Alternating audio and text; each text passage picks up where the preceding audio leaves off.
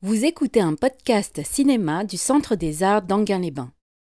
Pour certains films comme La règle du jeu, euh, il y, a des effets bizarres. Quand on voit certains films de Renoir, ils, nous passent, euh, ils peuvent nous glisser dessus et on a une impression euh, à la fois soit de théâtre, soit de réalisme. Et puis on, revoit le film et on voit autre chose dans, le film. Et donc j'espère que même si vous avez vu déjà, voire revu des, des Renoirs, vous viendrez les revoir ici et essayer d'y voir d'autres choses. Alors euh, effectivement, Renoir, euh, donc la vie, c'était la vie même, c'était le sous-titre qu'on avait choisi.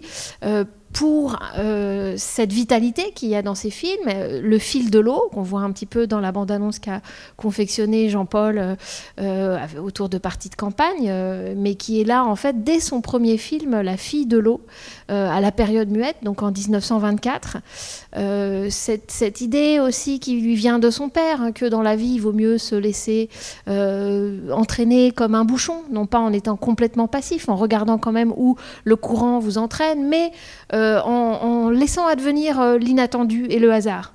Voilà, je pense que c'est plutôt ça l'idée plutôt qu'une, que quelqu'un de très, euh, très, très débonnaire qui se laisserait aller, c'est plutôt l'idée d'accueillir de l'inattendu et d'en faire quelque chose, y compris dans ces méthodes de tournage, qui consistent donc non pas à improviser réellement au sens théâtrale de l'improvisation, mais en tout cas à euh, le jour du tournage et au moment du tournage à accueillir ce qu'il y a euh, de l'ordre de la proposition et surtout bien sûr autour des acteurs. Et pour cela de développer sa technique au cours des années 30 euh, afin de pouvoir capter quelque chose de l'acteur dans un décor et de l'acteur avec un autre acteur, de, de la manière à, interrompre aussi le moins possible un jeu qui, se, qui est en train de se, se dérouler alors que vous le savez au cinéma, et notamment à Hollywood, on coupe énormément pour faire un montage euh, en, champ contre champ. Alors Renoir, euh, tel qu'on va le découvrir, ses premières séances, c'est donc au début du parlant, au début des années 30.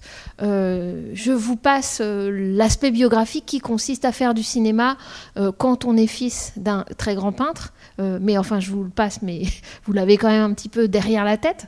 Euh, et vous allez voir que euh, les, tableaux, la question de, des tableaux, les objets, tableaux, les peintures, sont présents dans ce film La chienne de 1931, qui effectivement, je dirais, est son premier chef-d'œuvre. Et vous allez même voir d'ailleurs, si vous êtes attentif, un tableau de Pierre-Auguste Renoir. Ne dis pas quand. Euh, mais effectivement, ça n'est pas simple euh, quand on est fils de peintre et qu'on aime son père et voire qu'on l'admire et qu'on l'a beaucoup vu travailler et qu'on a vu autour euh, les gens qui l'admiraient aussi, d'être dans le régime des images et de la représentation malgré tout. Alors il commence à faire de la céramique Renoir avant de faire du cinéma. Et puis, comme il a épousé euh, le dernier modèle de son père, euh, euh, qui va s'appeler à l'écran Catherine Essling, qui s'appelle en fait Eschling, mais qui s'appelle André, et qui va vouloir absolument faire du cinéma parce qu'elle est comme lui, comme Jean Renoir, cinéphile eh bien, il va effectivement se lancer dans le cinéma, dit-il uniquement pour faire de sa femme une vedette. En fait, on comprend qu'il y a beaucoup d'autres choses qui l'intéressent dans le cinéma, et notamment la technique. C'est là où on rejoint un tout petit peu l'autre ciné-club sur les effets spéciaux, parce que euh, dans les années 20, Renoir a vraiment apprécié jouer avec euh, euh, des, trucages, confectionner des trucages avec les éclairages. Il s'intéressait énormément à la technique, ce à quoi on ne pense pas forcément euh, quand on pense au cinéma de, Jean Renoir euh, de la fin des années 30, qui est un peu le cinéma de référence français. Euh, donc voilà, ce qui est intéressant dans les débuts de Renoir, c'est cet aspect d'abord de vraie curiosité technique, et puis ce film en particulier, La chienne, à mon avis, pose une, sorte de problématique ou de thématique qui va se retrouver euh, dans beaucoup de films de Renoir. Et bizarrement, là encore, il me semble qui, ne, ne reste pas comme quelque chose dont on parle souvent euh, chez Renoir, à savoir quand même très souvent des scènes de meurtre et donc une forme de cruauté euh, qu'il va falloir interroger dans son cinéma. Donc quand on dit la vie, la vitalité, oui peut-être, jusque dans des meurtres, jusque dans des scènes de meurtre. Donc comment est-ce que Renoir aborde ces, scènes-là Alors la, chienne, c'était un, roman un peu médiocre, enfin en tout cas je l'ai parcouru, j'avoue que j'ai pas eu le, courage de le lire de bout en bout, de Georges de la Fouchardière, qui est, du début des années 30, non, de la fin des années 20. et donc c'est pas le matériau en soi qui est intéressant, mais plutôt ce que Renoir va en faire. Et je trouve que ce film est vraiment une sorte de, euh, d'illustration très, très savoureuse aussi du plaisir de mettre en scène. Et vous allez voir que pour Jean Renoir, mettre en scène, c'est malgré tout le faire par rapport au théâtre. Non pas en faisant du théâtre filmé, ça il a très bien senti que le passage au parlant risquait euh, de transformer le cinéma en quelque chose de très paresseux et qui serait tout simplement de filmer euh, des pièces de théâtre. C'est pas ça qui l'intéresse, bien sûr. C'est une forme de théâtralité euh, transposée au cinéma avec les moyens du cinéma et peut-être qui retrouverait euh, la force primitive du tout premier spectacle qu'il a ému lui et dont il parle dans ses mémoires et qui est un spectacle de Guignol donc, euh, et qu'il a tellement ému d'ailleurs qu'il en a fait dans sa culotte, euh, dit-il dans, ses mémoires, et que, et, que cette, cette mixion euh, était, est, restée, dit-il, la preuve d'un très bon spectacle. donc, je, sur, cette, sur cette introduction un peu, un peu scatologique, je vous laisse voir le film et j'espère j'espère que vous resterez ensuite euh, pour qu'on discute notamment de sa mise en scène, de la composition de ses plans et de cette question euh, de la théâtralité. Avec bien sûr euh, le jeu d'un très grand acteur, qui est déjà un grand acteur à la scène et, au cinéma à l'époque, qui est Michel Simon. Voilà, bon, bon film et à tout à l'heure. Georges Flamand qui, joue Jeguin. Alors, si vous, si vous vous souvenez de, sa, de son visage, si vous, avez vu euh, Les 400 coups, parce que Truffaut aimait beaucoup euh, Renoir, il lui a donné son dernier rôle dans Les 400 coups. Il joue le rôle du père euh, du copain René. Ce, monsieur un peu fantasque qui a un, cheval bucéphale chez lui et qui part jouer, se ruiner au, je sais plus, au casino. Euh, donc oui, Georges Flamand qui joue Dédé, euh, dont Renoir disait que c'était un, amateur. Euh, effectivement, c'était pas à ce moment-là un comédien professionnel, mais c'est le talent de Renoir de combiner justement des acteurs de métier et des gens plus ou moins novices. Et dans le cas de Georges Flamand, c'était un, non professionnel, mais il l'emploie justement pour la seule note. C'est-à-dire il ne sait pas jouer autre chose que ce que ce, que ce qui lui fait jouer euh, là. Euh, on peut commencer là-dessus, sur le côté un peu typé des personnages, euh, voire, voire un peu caricaturé, mais en fait ouvert, disons, sur, cette, sur ce guignol, le film assume cet aspect-là, c'est-à-dire des gens qui ont chacun un, parler aussi. Alors l'argot du personnage de Georges Flamand, toujours au café avec son copain Gustave. Euh, l'argot aussi, mais un peu plus euh, raffiné, euh, de, la jeune femme jouée par Jeannie Marez, qui d'ailleurs était, était une, femme qui venait plutôt d'un milieu bourgeois.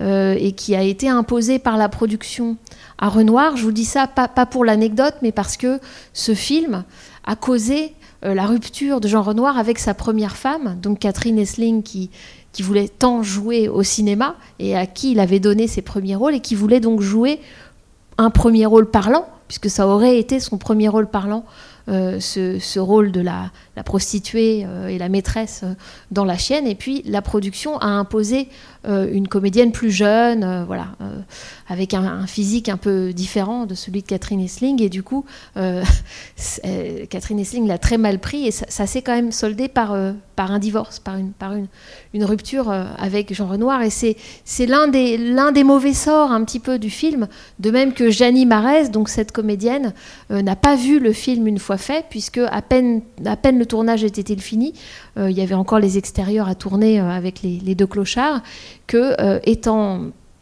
en voiture avec Georges Flamand, qui était, avec qui elle avait une liaison, elle est morte dans un, dans un accident de, de voiture alors qu'il conduisait. Et au grand désespoir de Michel Simon, qui était aussi amoureux d'elle. Enfin bon, Voyez il y, a, une petite histoire qui est, bon, qui assez chargée, disons, autour de ce film, mais voilà, c'est à la fois l'anecdote et à la fois quand même ça, ça, va assez bien avec cette, atmosphère un peu grinçante et euh, je trouve cruelle, enfin cruelle dans le sens où on, parle d'un cinéma de la cruauté, comme il peut y avoir un, théâtre de la cruauté. Et donc euh, je voulais aussi ouvrir ce cycle Renoir euh, avec un, un, coup un petit peu, parce qu'on ne s'attend pas forcément euh, à quelque chose qui finit avec quasiment, alors avant l'épilogue, on reparlera de cet épilogue, mais vous vous souvenez, la, toute dernière scène avant l'épilogue, qui est une scène muette en fait, tournée en muet, où simplement on vient chercher le condamné. Euh, euh, et, on se croit vraiment encore au temps du muet dans les cadrages, dans, dans le fait que le son n'est délibérément pas utilisé. Donc c'est, le film est composé. je crois aussi qu'il nous laisse une impression étrange, enfin si certains d'entre vous le voient pour la première fois, ils pourront me dire ce qu'ils en pensent, mais euh, une impression étrange euh, rythmiquement, si on peut dire. Euh, je crois beaucoup à cette impression que nous font les films dans leur rythme, dans leur découpage, et l'étrangeté du, du, film vient que, du fait que Renoir conçoit les scènes vraiment comme des petits tout euh, autonomes, mais qui n'ont pas besoin d'être d'une certaine longueur euh, convenue, comme une scène euh, au théâtre. Et donc certains sont finalement des fragments assez courts, et on a un fondu au noir, et on ne s'y attend pas spécialement, et on ne sait pas du tout ce qu'il va y avoir dans l'ellipse. si ça va être le même jour, le lendemain, si une personne va être morte entre deux. Enfin, et, donc ça nous laisse cette impression quand même de, flash un petit peu, euh, de, petits morceaux. On a aussi euh, ce travail-là dans, La Talente, par exemple, de, Jean Vigo, qui est tourné très peu de temps après, et Jean Vigo plus jeune que Jean Renoir, et s'inspirant euh, du travail aussi de Renoir dans dans cette façon de préférer, je dirais, le plan à la scène. Euh, l'important, c'est euh, certaines fulgurances, euh, un mot qui est lâché, et puis finalement la scène est faite. On peut, on peut passer à autre chose, ou un cadrage qui est atteint, un geste, voilà, une composition, et la scène est, faite, ce qui donne une impression un petit peu peut-être non pas de, primitivisme, mais enfin on sent bien que le cinéma ensuite est devenu quelque chose de plus fluide, de plus lié, euh, de raconter de manière plus convenue aussi, y compris chez Renoir et par Renoir. Et je trouve qu'il y a quelque chose là de, très beau dans euh, ce côté un petit peu intermittent, euh, rythmiquement intermittent. Est-ce que vous avez d'autres remarques? Est-ce que je vous fais part des miennes? par quoi je voulais, je voulais commencer? Oui, quand même, j'aimerais bien revenir à ce, prologue euh, avec euh, le cadre du théâtre, du petit théâtre, parce que chez Jean Renoir, le théâtre, c'est toujours un petit théâtre. Et d'ailleurs, ce sera le titre de son tout dernier film dans les années 60, Le petit théâtre de Jean Renoir. Ce cadre-là, vous viendrez, j'espère, voir Le carrosse d'or, c'est aussi ce qui lui sert. Donc, un procédé de distanciation qui, au début, effectivement, nous met à distance et on se dit ça va être une fable avec des personnages en plus dont on voit qui sont tellement typés, qui sont présentés au début en surimpression, euh, comme un petit peu comme si on voyait des essais d'acteurs.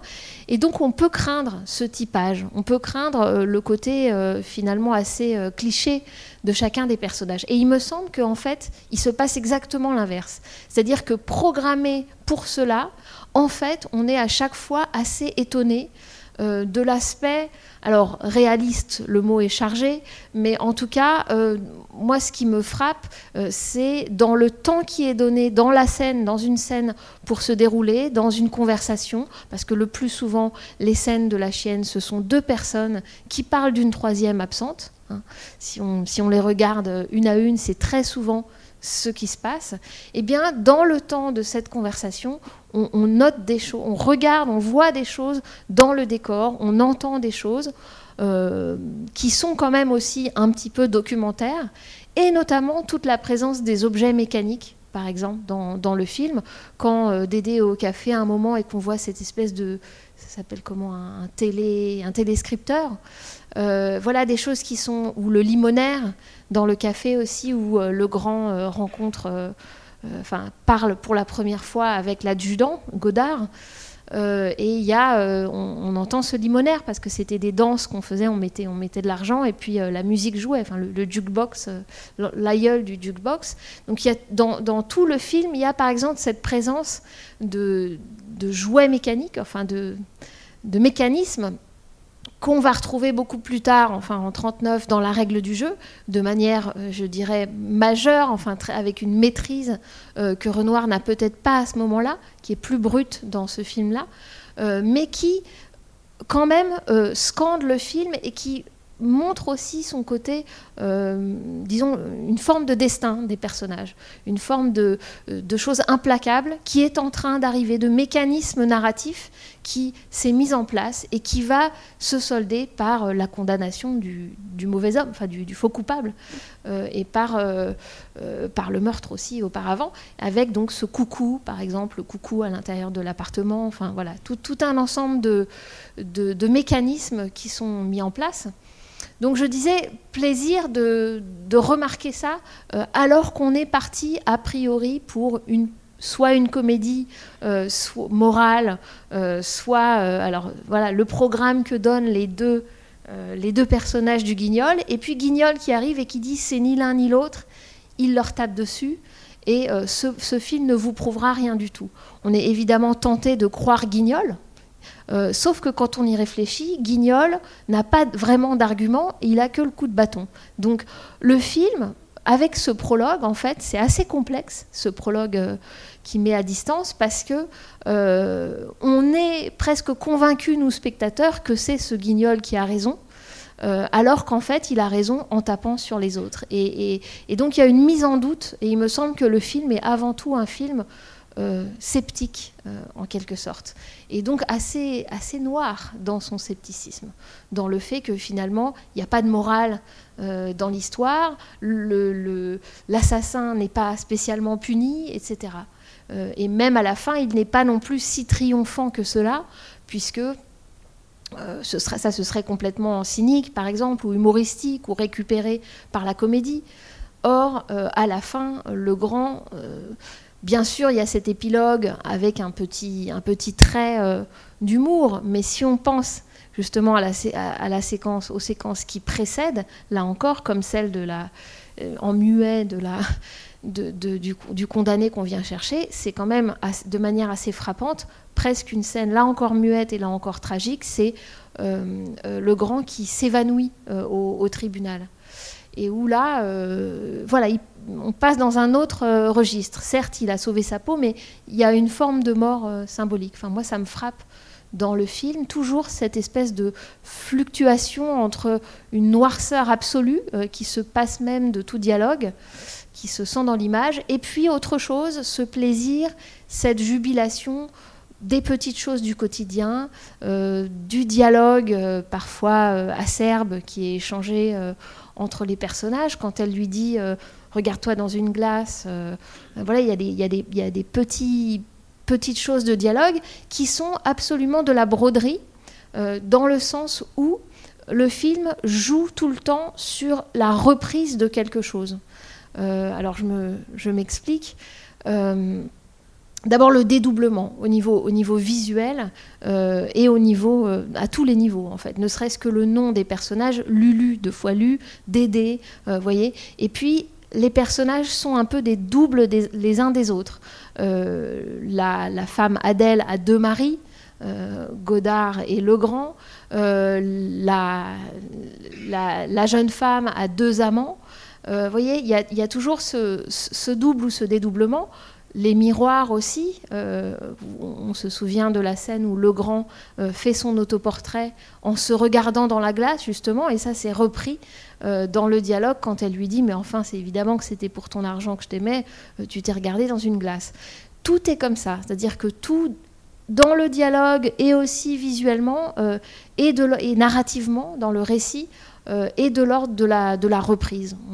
il rencontre l'adjudant une première fois, puis une deuxième, etc. Donc c'est, le film est à la fois ouvert, comme je disais, à une forme de de navigation euh, dans le quotidien, dans, une matière réaliste, et à la fois implacablement construit euh, et pas si troué que, cela et c'est ça que, que je trouve particulièrement maîtrisé, disons. C'est pour ça que je parlais de chef-d'œuvre. voilà, vous n'êtes pas forcément d'accord, mais dans, dans ce qu'il a fait auparavant, en tout cas Renoir, c'était pas aussi abouti. vous avez des, des remarques ou des questions ou des réactions sur le film?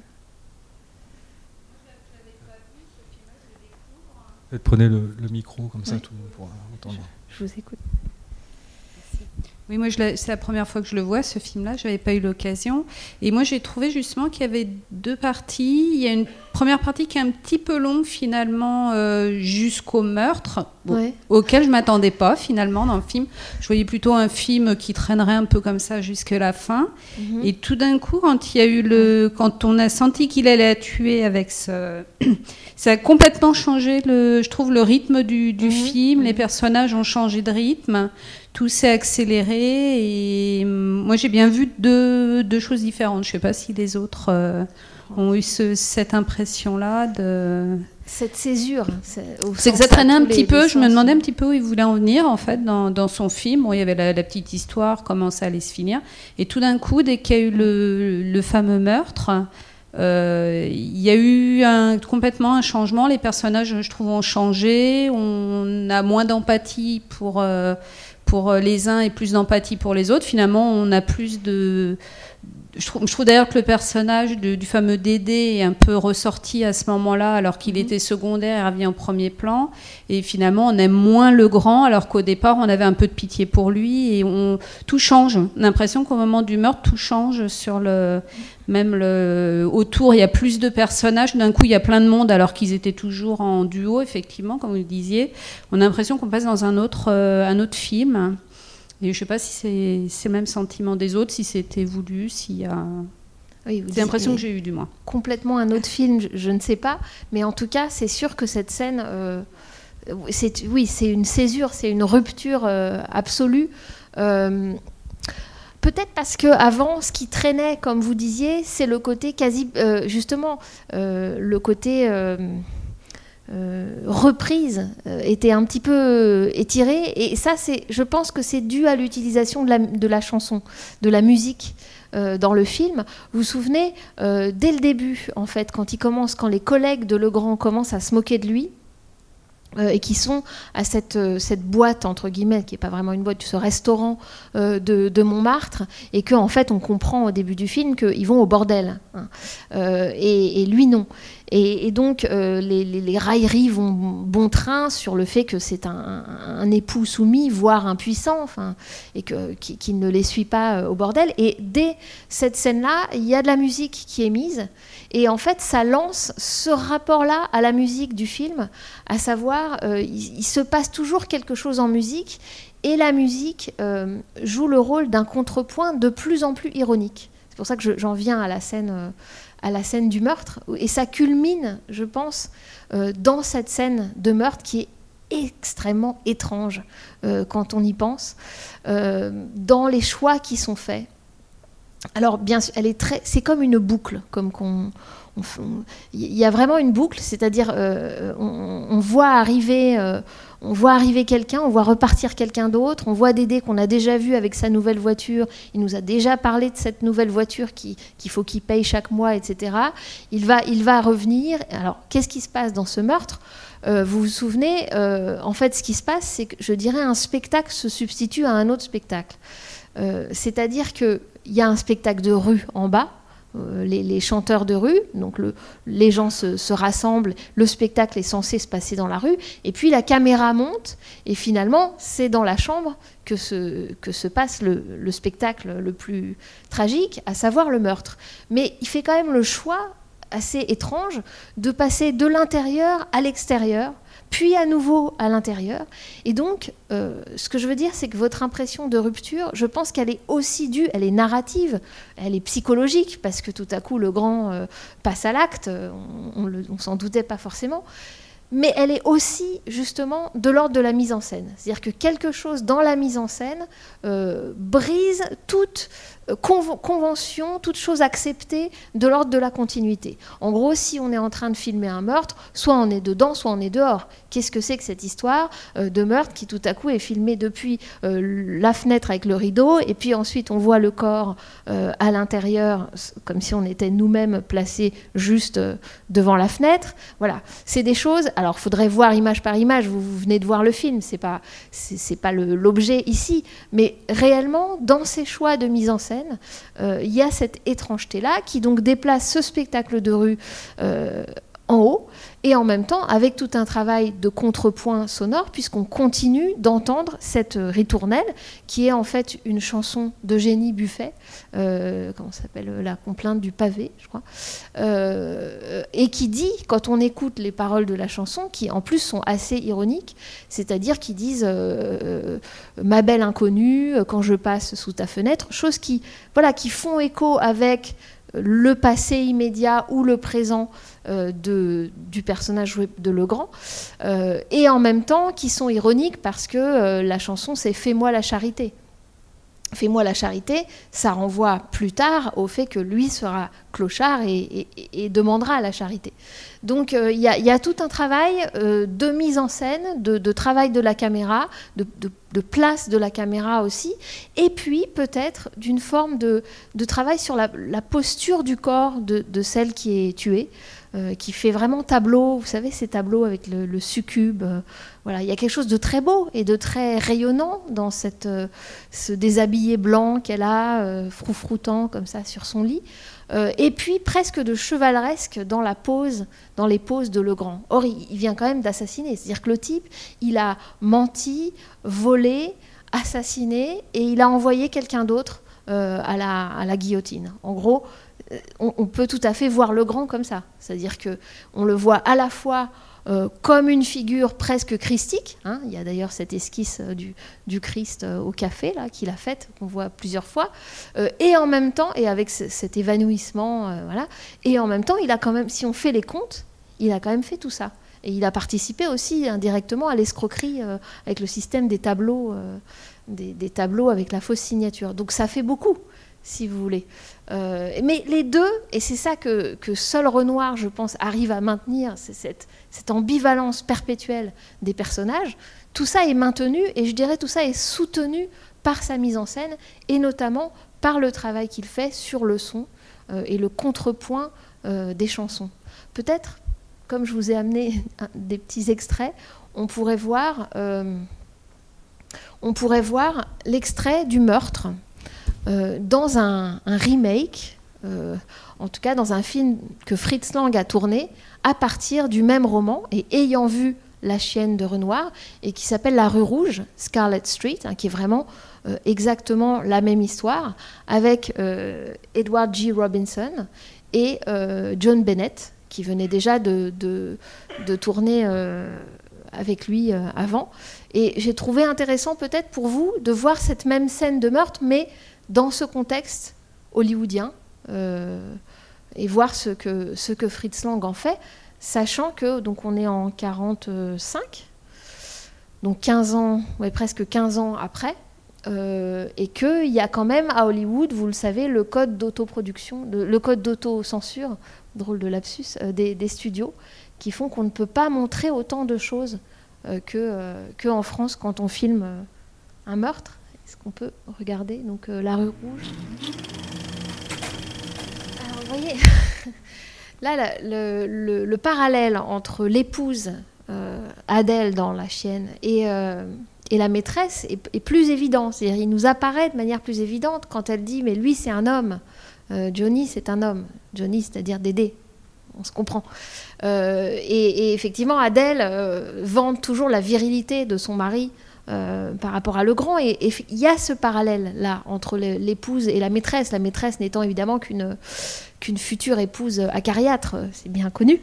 Euh, donc, en tout cas, il y, a ce parallèle qui nous apparaît ici plus fortement. Et puis, alors, l'aspect hollywoodien est évidemment euh, criant. C'est un pic à glace, objet que moi, j'ai jamais vu personnellement en France, mais qui est très, très présent apparemment dans les films, en tout cas américains c'est un petit peu cruel de, montrer le film de Lang, qui est évidemment un, grand metteur en scène, mais moi je trouve que quand on vient de voir La Chienne et qu'on voit cette séquence-là, euh, il y a un lissage quand même. Je ne sais pas si ça vous, frappe aussi.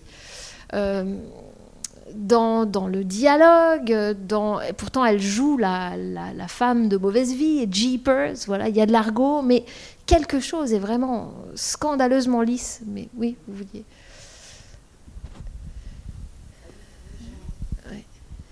Il y a deux. Bonsoir. Je m'attendais pas forcément à voir un extrait euh, d'un film de Fritz Lang. Mhm. Et maintenant, je comprends pourquoi. Je vois la référence euh, de la scène du meurtre. Mais pendant le film, il y a deux plans qui m'ont vraiment fait penser à un, autre film de Fritz Lang avec les mêmes acteurs. Euh, donc La femme au portrait, mhm. que j'ai vu ici l'an dernier. notamment la scène bah, au début où en fait le personnage principal, euh, ses amis l'incitent à sortir et finalement, il, c'est pas dans son caractère et il ne veut pas. Mhm. Et euh, bah, le moment où il regarde le tableau euh, dans, dans, les shops, quoi. Et donc ça pouvait faire penser à ces plans-là, quoi. oui, tout à fait. Vous avez tout à fait raison. C'est-à-dire que la femme au portrait, qui est dans mon souvenir un an avant, celui-ci, en fait, il, Fritz Lang, je dirais pas qu'il refait le il refait la femme au portrait, mais il en est pas loin. Et donc, il est effectivement avec les mêmes acteurs. Euh, il est assez fasciné par John Bennett. Il est, amoureux de, John Bennett. Euh, donc il y a aussi cette, cette fascination-là pour euh, la façon de la filmer, y compris, je crois qu'il fait, l'a fait tourner très très longtemps autour de son, son décolleté. Enfin bon, il y a quelque chose comme ça de très. Euh, et effectivement, c'est une histoire similaire de cet homme qui tombe amoureux d'un tableau. Alors dans, La femme au portrait, il tombe amoureux du tableau et c'est le modèle qui passe. Donc c'est effectivement, ça vient véritablement du tableau.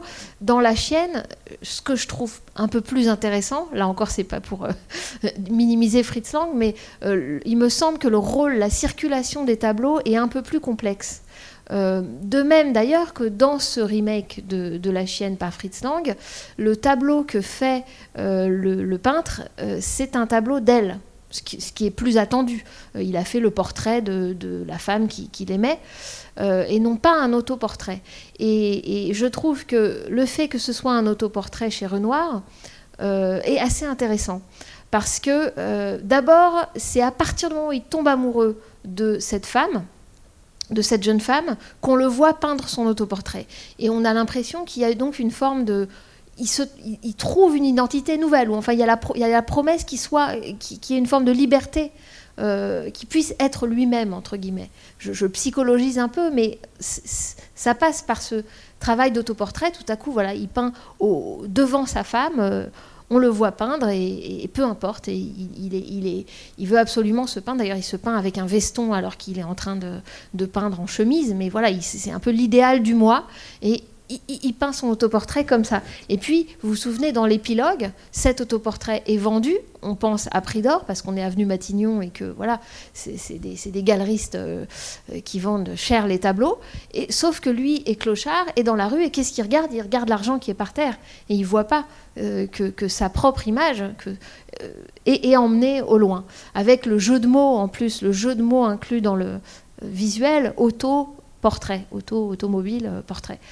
Et euh, voilà, il y, a cette circulation des tableaux, de même que dans le film, je disais qu'on voit un Renoir, hein, vous, l'avez vu dans la vitrine, euh, la, femme à sa toilette, euh, et puis que quand même, cette, femme qu'il peint, la femme qu'il peint à sa fenêtre avec la cage à oiseaux et les fleurs, bien sûr, ressemble énormément à sa maîtresse, sauf qu'elle ne lui ressemble pas physiquement.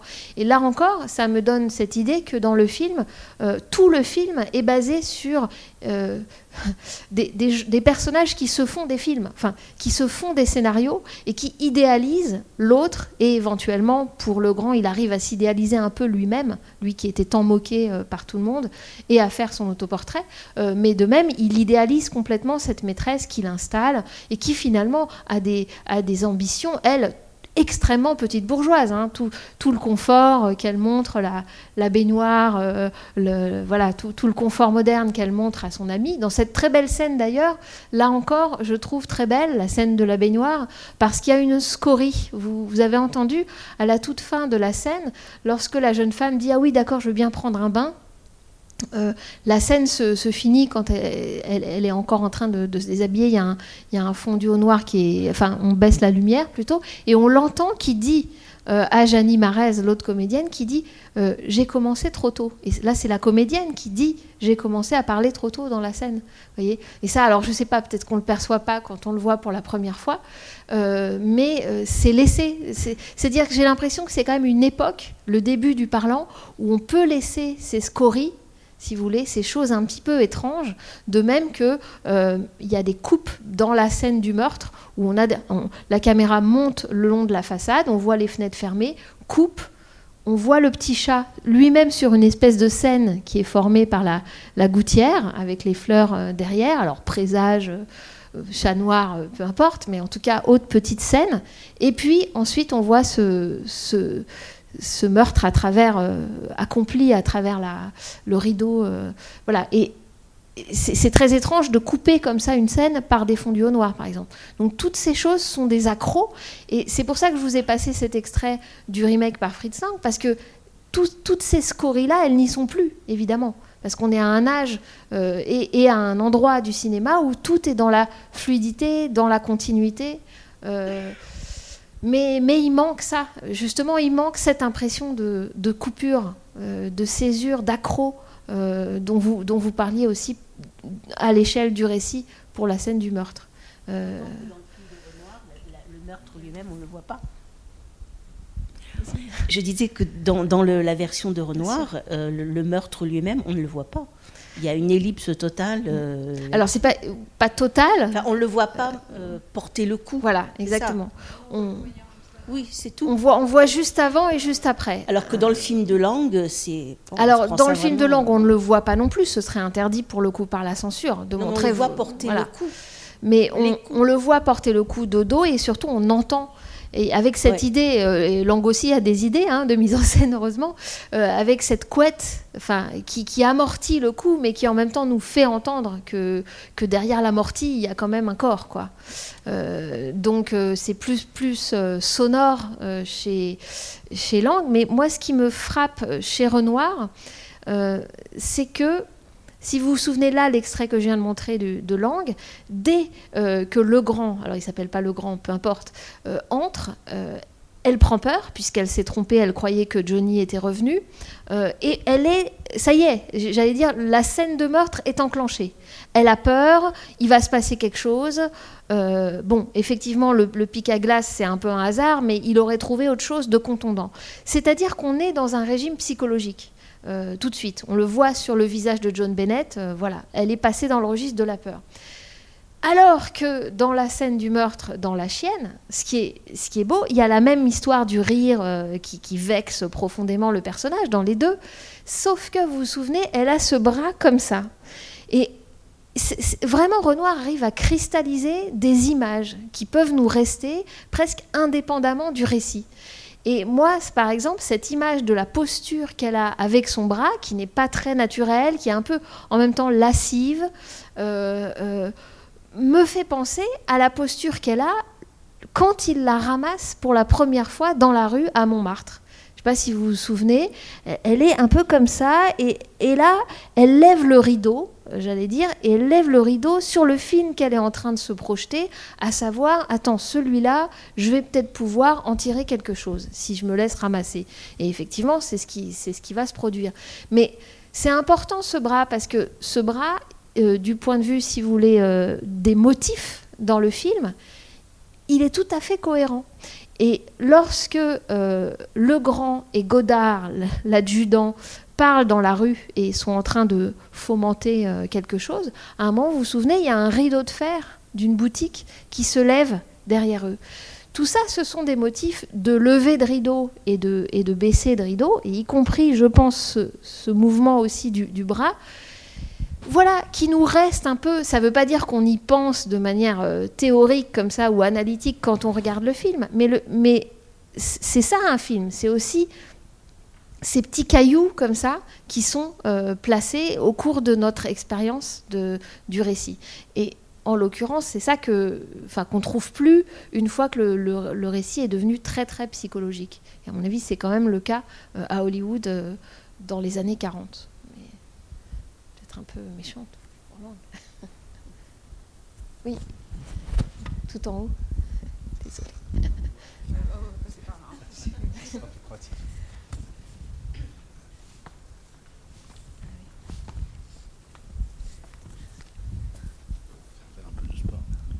Oui, euh, bonsoir. Euh, du coup, euh, on a beaucoup parlé de Fritz Lang, mais c'est vrai que on avait eu le cycle avec Jean bah Boucher. Oui, c'est pour ça que j'avais un peu de vergogne à vous, vous l'amener pour le critiquer. Non, non, mais et c'est vrai que on avait entendu Jean Douchet, film après film, nous parler de innocent d'être coupable et coupable d'être innocent.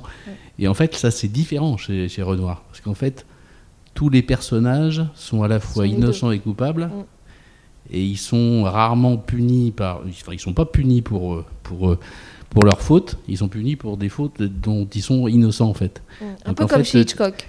Exactement, donc en fait tous les personnages sont, sont dédoublés aussi là-dessus. Oui, je pense qu'il y a une proximité euh, entre Renoir et Hitchcock à, bien des égards, euh, et notamment aussi euh, le lien qui est fait avec les inserts, enfin le jeu, le cadrage avec les très gros plans, les objets en gros plans, les mains qui tiennent quelque chose. Là, vous vous souvenez du coup de papier qui tombe comme ça tout droit avant le meurtre, et qui, on a presque l'impression, par ce seul gros plan sur le coup de papier que voilà l'idée même du meurtre peut jaillir de ça, de la, disponibilité de l'arme. Euh, mais ce que vous disiez, oui, oui, tout à fait, euh, sur le fait que les, personnages sont à la fois innocents et coupables, ce qui est beau, je trouve, dans, la chienne, c'est que c'est suggéré euh, dans cette, ce que j'appelle cette théâtralité qui est en fait surtout le travail sur l'espace et sur le décor et sur comment la caméra chemine ou comment les, les, acteurs euh, cheminent. Et je pense au décor de l'appartement de Legrand.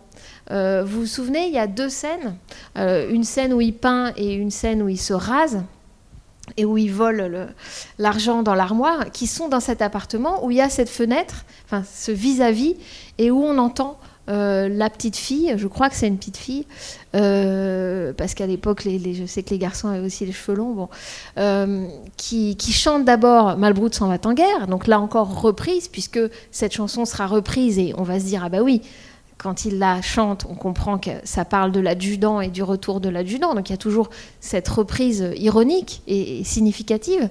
mais aussi dans cette scène, le fait qu'on ait ce vis-à-vis avec ce petit enfant qui fait ses gammes euh, euh, pendant que finalement le grand est en train, l'air de rien, de, de voler euh, l'argent de sa femme, dans dans un plan qui n'est pas coupé. Vous aurez remarqué que c'est un plan séquence. C'est-à-dire qu'il est en train de se raser au miroir, il fait le détour par l'armoire en, en faisant bien attention de ne pas mettre de la mousse à raser sur le beau linge dans l'armoire. Et puis hop, il repart devant sa glace se raser. Et tout ça sans aucune coupe. Et ça, c'est, ça a l'air facile, mais au cinéma, c'est très difficile de réussir des plans séquences comme ça sans avoir besoin de couper. Donc, euh, effectivement, ces séquences, par exemple, dans l'appartement, avec l'enfant qu'on entend, moi, me font penser à cette innocence, cette cohabitation dans le personnage de Legrand euh, du crime, du larcin, de, la culpabilité, et en même temps euh, de l'innocence enfantine, vraiment. Euh, et cristalline dans ce, beau son de, piano, de, leçons de piano et de, et de chansons enfantines. Il y a les deux. Et c'est exactement ce qui est dit aussi de, de, Lulu au début. Elle, dit la, elle, elle, est, elle est sincère, elle ment tout le temps. Voilà. Et ben, débrouillez-vous avec ça. Et, chez Renoir, c'est tout le temps cette ambivalence-là, alors qui met mal à l'aise aussi, qui peut mettre mal à l'aise, ou, ou dont on se dit qu'il... Mais c'est exactement cette phrase qui est très connue, et j'espère que vous reviendrez voir euh, la règle du jeu, mais qui est la phrase prononcée par Octave, le personnage dans la règle du jeu, joué par Jean Renoir lui-même, qui dit Ce qu'il y a d'effroyable sur cette terre, c'est que tout le monde a ses raisons. C'est une phrase qui est très connue, disons, quand on parle de Renoir, à savoir que... Euh, chacun a une bonne raison d'agir dans la logique de son intérêt. En réalité, c'est compliqué parce que c'est quand même un personnage qu'il a dit à l'intérieur d'un film, bien entendu, et ce personnage étant un raté euh, joué par le cinéaste lui-même, qui lui-même ne rate pas du tout son film. Donc, vous voyez, le, système d'emboîtement est assez, euh, assez compliqué. D'emboîtement au sens euh, de la posture énonciative, si vous voulez, de ce qui est dit au début dans ce prologue ou même dans l'épilogue. Euh, quand, il est question La vie est belle, qui est répété euh, par euh, Michel Simon à la fin dans, l'épilogue, ça peut tout à fait être ironique, c'est en tout cas dérisoire. La, vie est belle quand on vient de trouver 20 balles et qu'on est un clochard. mais la vie, n'est pas forcément belle quand on est clochard. Donc voilà, c'est toujours, toujours cette ambivalence-là qui est la marque euh, de, Renoir et qui fait qu'il n'y a pas du tout de, morale de l'histoire, que c'est, c'est pas du tout un cinéaste euh, justement euh, de la morale en tout cas, moralisateur même. Est-ce que, est-ce que, je passe l'autre tout petit extrait que j'ai amené? L'extrait de Nana? Oui. Ah bah, Alors, allons-y. Sauf si vous avez d'autres interventions, je, quelques, j'avais quelques regrets de commencer ce cycle par un film parlant, même si je trouve que le travail du son, comme j'ai essayé un petit peu de le, dire, est assez extraordinaire dans ce film, aussi bien dans la parlure des uns et des autres que euh, dans l'utilisation des chansons, des musiques de, toutes sortes et du contrepoint sonore. Euh, mais euh, tout de même, Renoir a eu un début de carrière à l'époque du muet.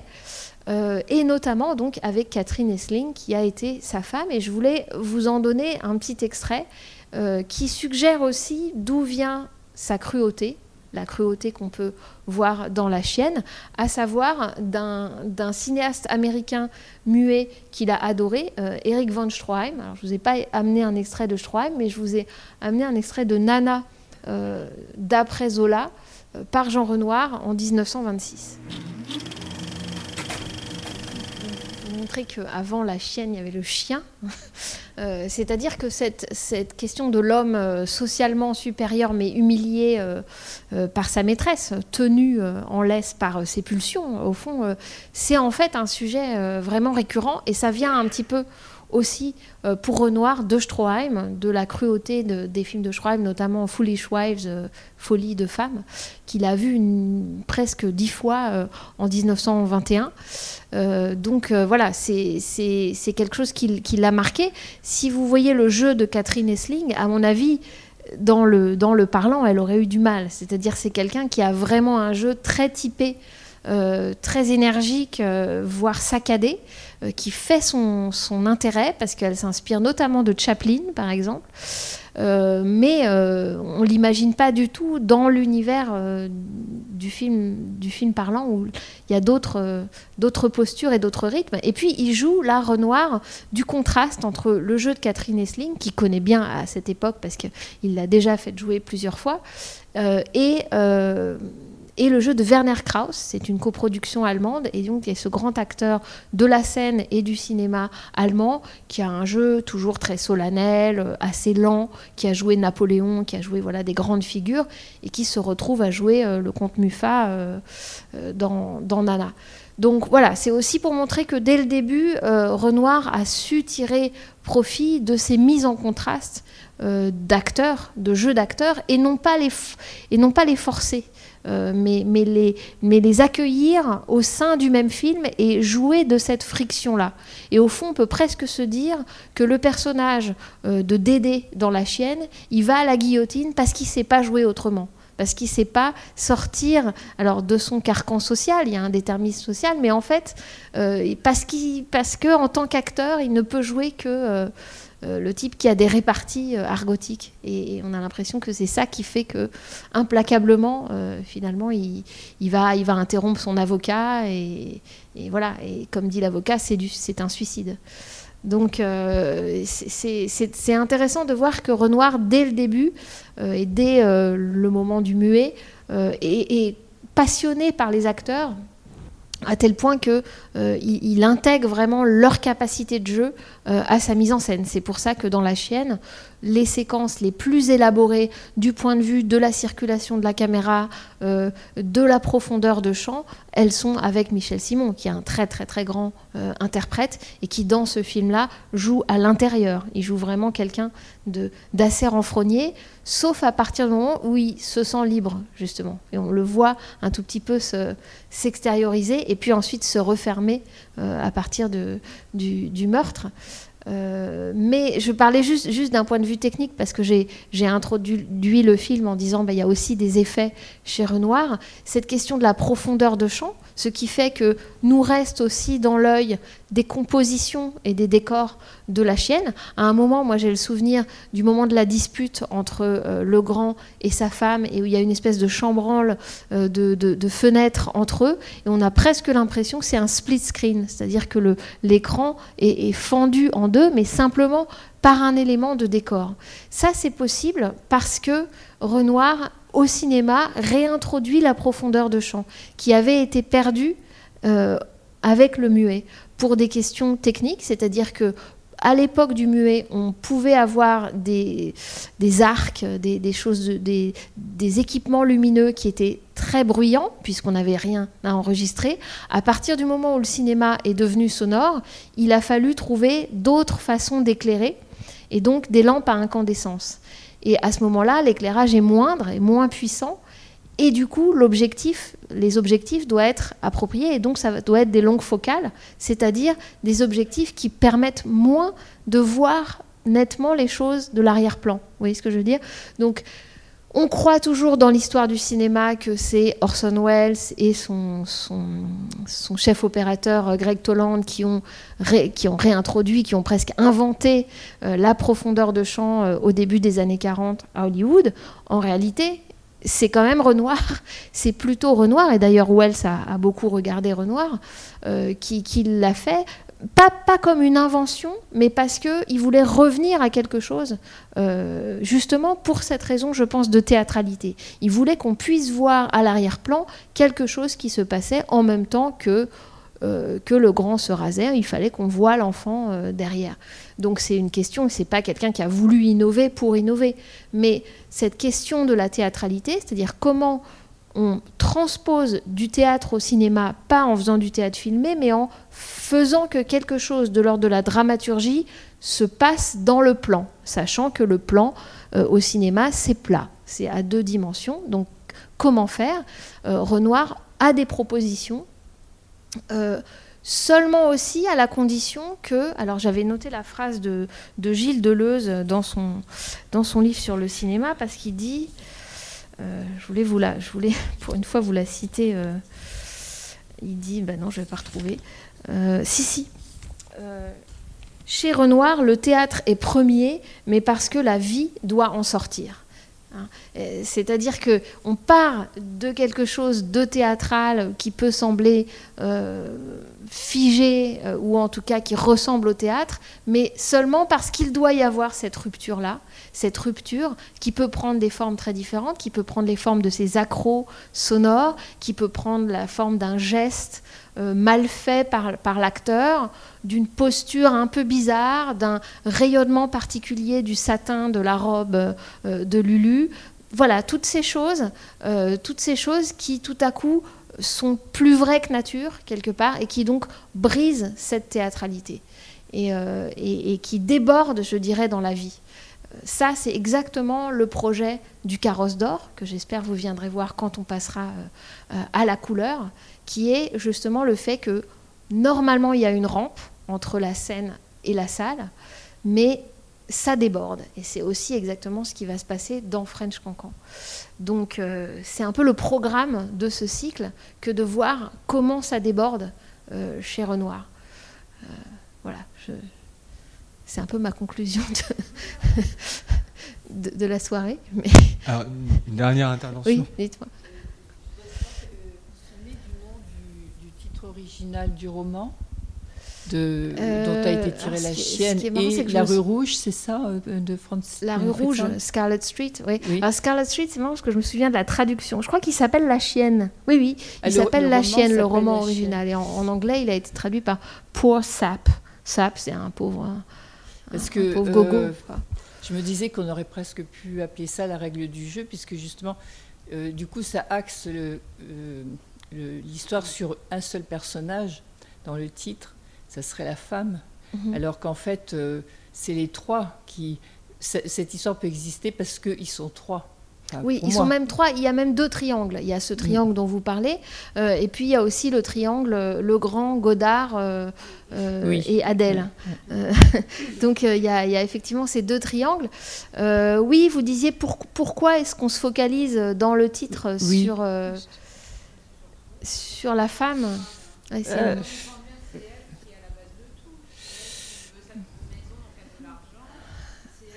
Moi, je suis pas tout à fait d'accord. Non, là, alors effectivement, oui, je pense que ils tirent chacun, ils ont tous, les trois quelque chose à, tirer de l'autre. Oui, c'est-à-dire qu'en fait, c'est une chaîne c'est une chaîne d'exploitation.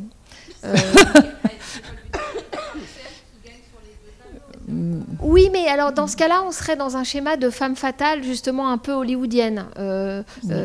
et, et, en fait, c'est là où c'est plus intéressant en France, je dirais voilà, femme fatale à la française, c'est qu'en fait, elle est elle-même exploitée par le souteneur, qui lui-même ne sait pas trop ce qu'il fait. Enfin, il est, il est, il dépense son argent aux, courses. Voilà, c'est pas non plus un grand maître de la manipulation.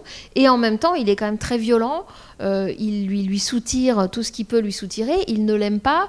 Euh, donc chacun, voilà, chacun soutire ce qu'il peut à l'autre. Le grand soutire son argent à sa femme, euh, soutire à l'adjudant, voilà, aussi de l'argent, parce qu'on n'en a pas parlé, mais quand on parle de théâtre, la rupture dans le film, c'est quand le grand devient metteur en scène. Et que tout à coup, il dit, je vais l'emmener au théâtre ce soir. Ben, au théâtre ce soir, c'est eux qui sont au théâtre ce soir. C'est tous les voisins, le flic et même lui-même, puisque à la fin de cette séance où il de cette séquence où il piège euh, l'adjudant dans la cuisine, qui est une espèce de, petit vaudeville à l'intérieur du film, euh, il va s'asseoir sur une chaise, mais exactement comme au spectacle. Il admire le résultat de sa petite mise en scène qui a piégé euh, le, pauvre, le pauvre Feu, le héros de la guerre 14. Donc il y a aussi du théâtre à l'intérieur, il y a aussi une petite pièce de théâtre à l'intérieur du film. Mais effectivement, c'est une chaîne d'exploitation, disons. Mmh, chacun... Mmh. Bah, oui, pas vraiment parce que parce qu'elle est aussi exploitée par euh, par Dédé. C'est là où vous dites elle en est la cause. Elle est au centre, elle est le carrefour. Hmm. Euh,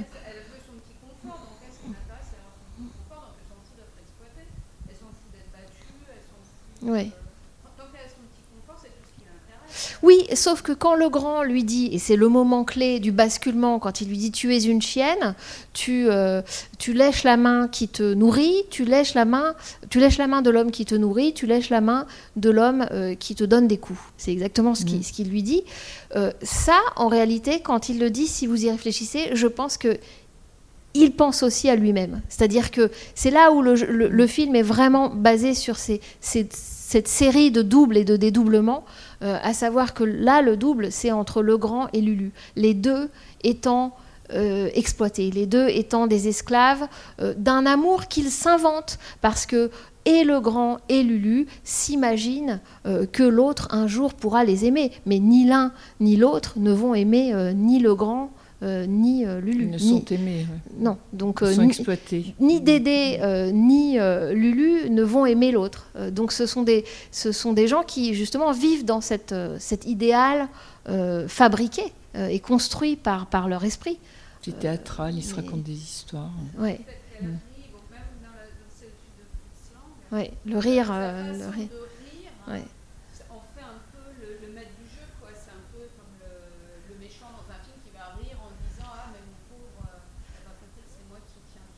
Ben oui. Alors elle pourrait être le méchant d'un film avec le rire diabolique, mais là encore, je trouve que ce serait moins intéressant. Parce que l'intérêt est justement qu'elle a ce rire diabolique sans avoir socialement et narrativement les moyens de l'avoir. Et donc elle meurt. C'est-à-dire qu'elle rit plus haut que ses moyens, quelque part. Euh, euh, et ça, euh, c'est ça qui fait la cruauté et l'ironie aussi du, film. C'est-à-dire qu'il est, il est tenu par quelqu'un qui est socialement inférieur à lui. Euh, et c'est ça qui est, particulier. Sa mort, même à la fin, va entraîner la mort de celui qui l'a battu. Lui va être clochardisé, et puis comme il va dire, il préfère être mort.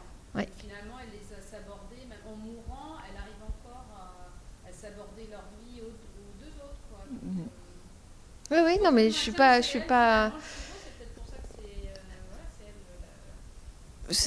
oui, oui, ça, justifie effectivement le titre et je, pense que ça justifie aussi son scintillement, enfin, qui moi visuellement me, mm. frappe, euh, le fait qu'elle a quelque chose de, euh, voilà, de lumineux dans, la peau, dans les vêtements, etc., qui fait que c'est pas uniquement un, peu, un type de la, traînée, disons, euh, dans le cinéma réaliste. Il y a quelque chose d'autre qui émane de, du personnage et qui, le rend plus intéressant et comme une sorte de moire. Mais vous avez raison, c'est une forme de. C'est une brave fille, en fait.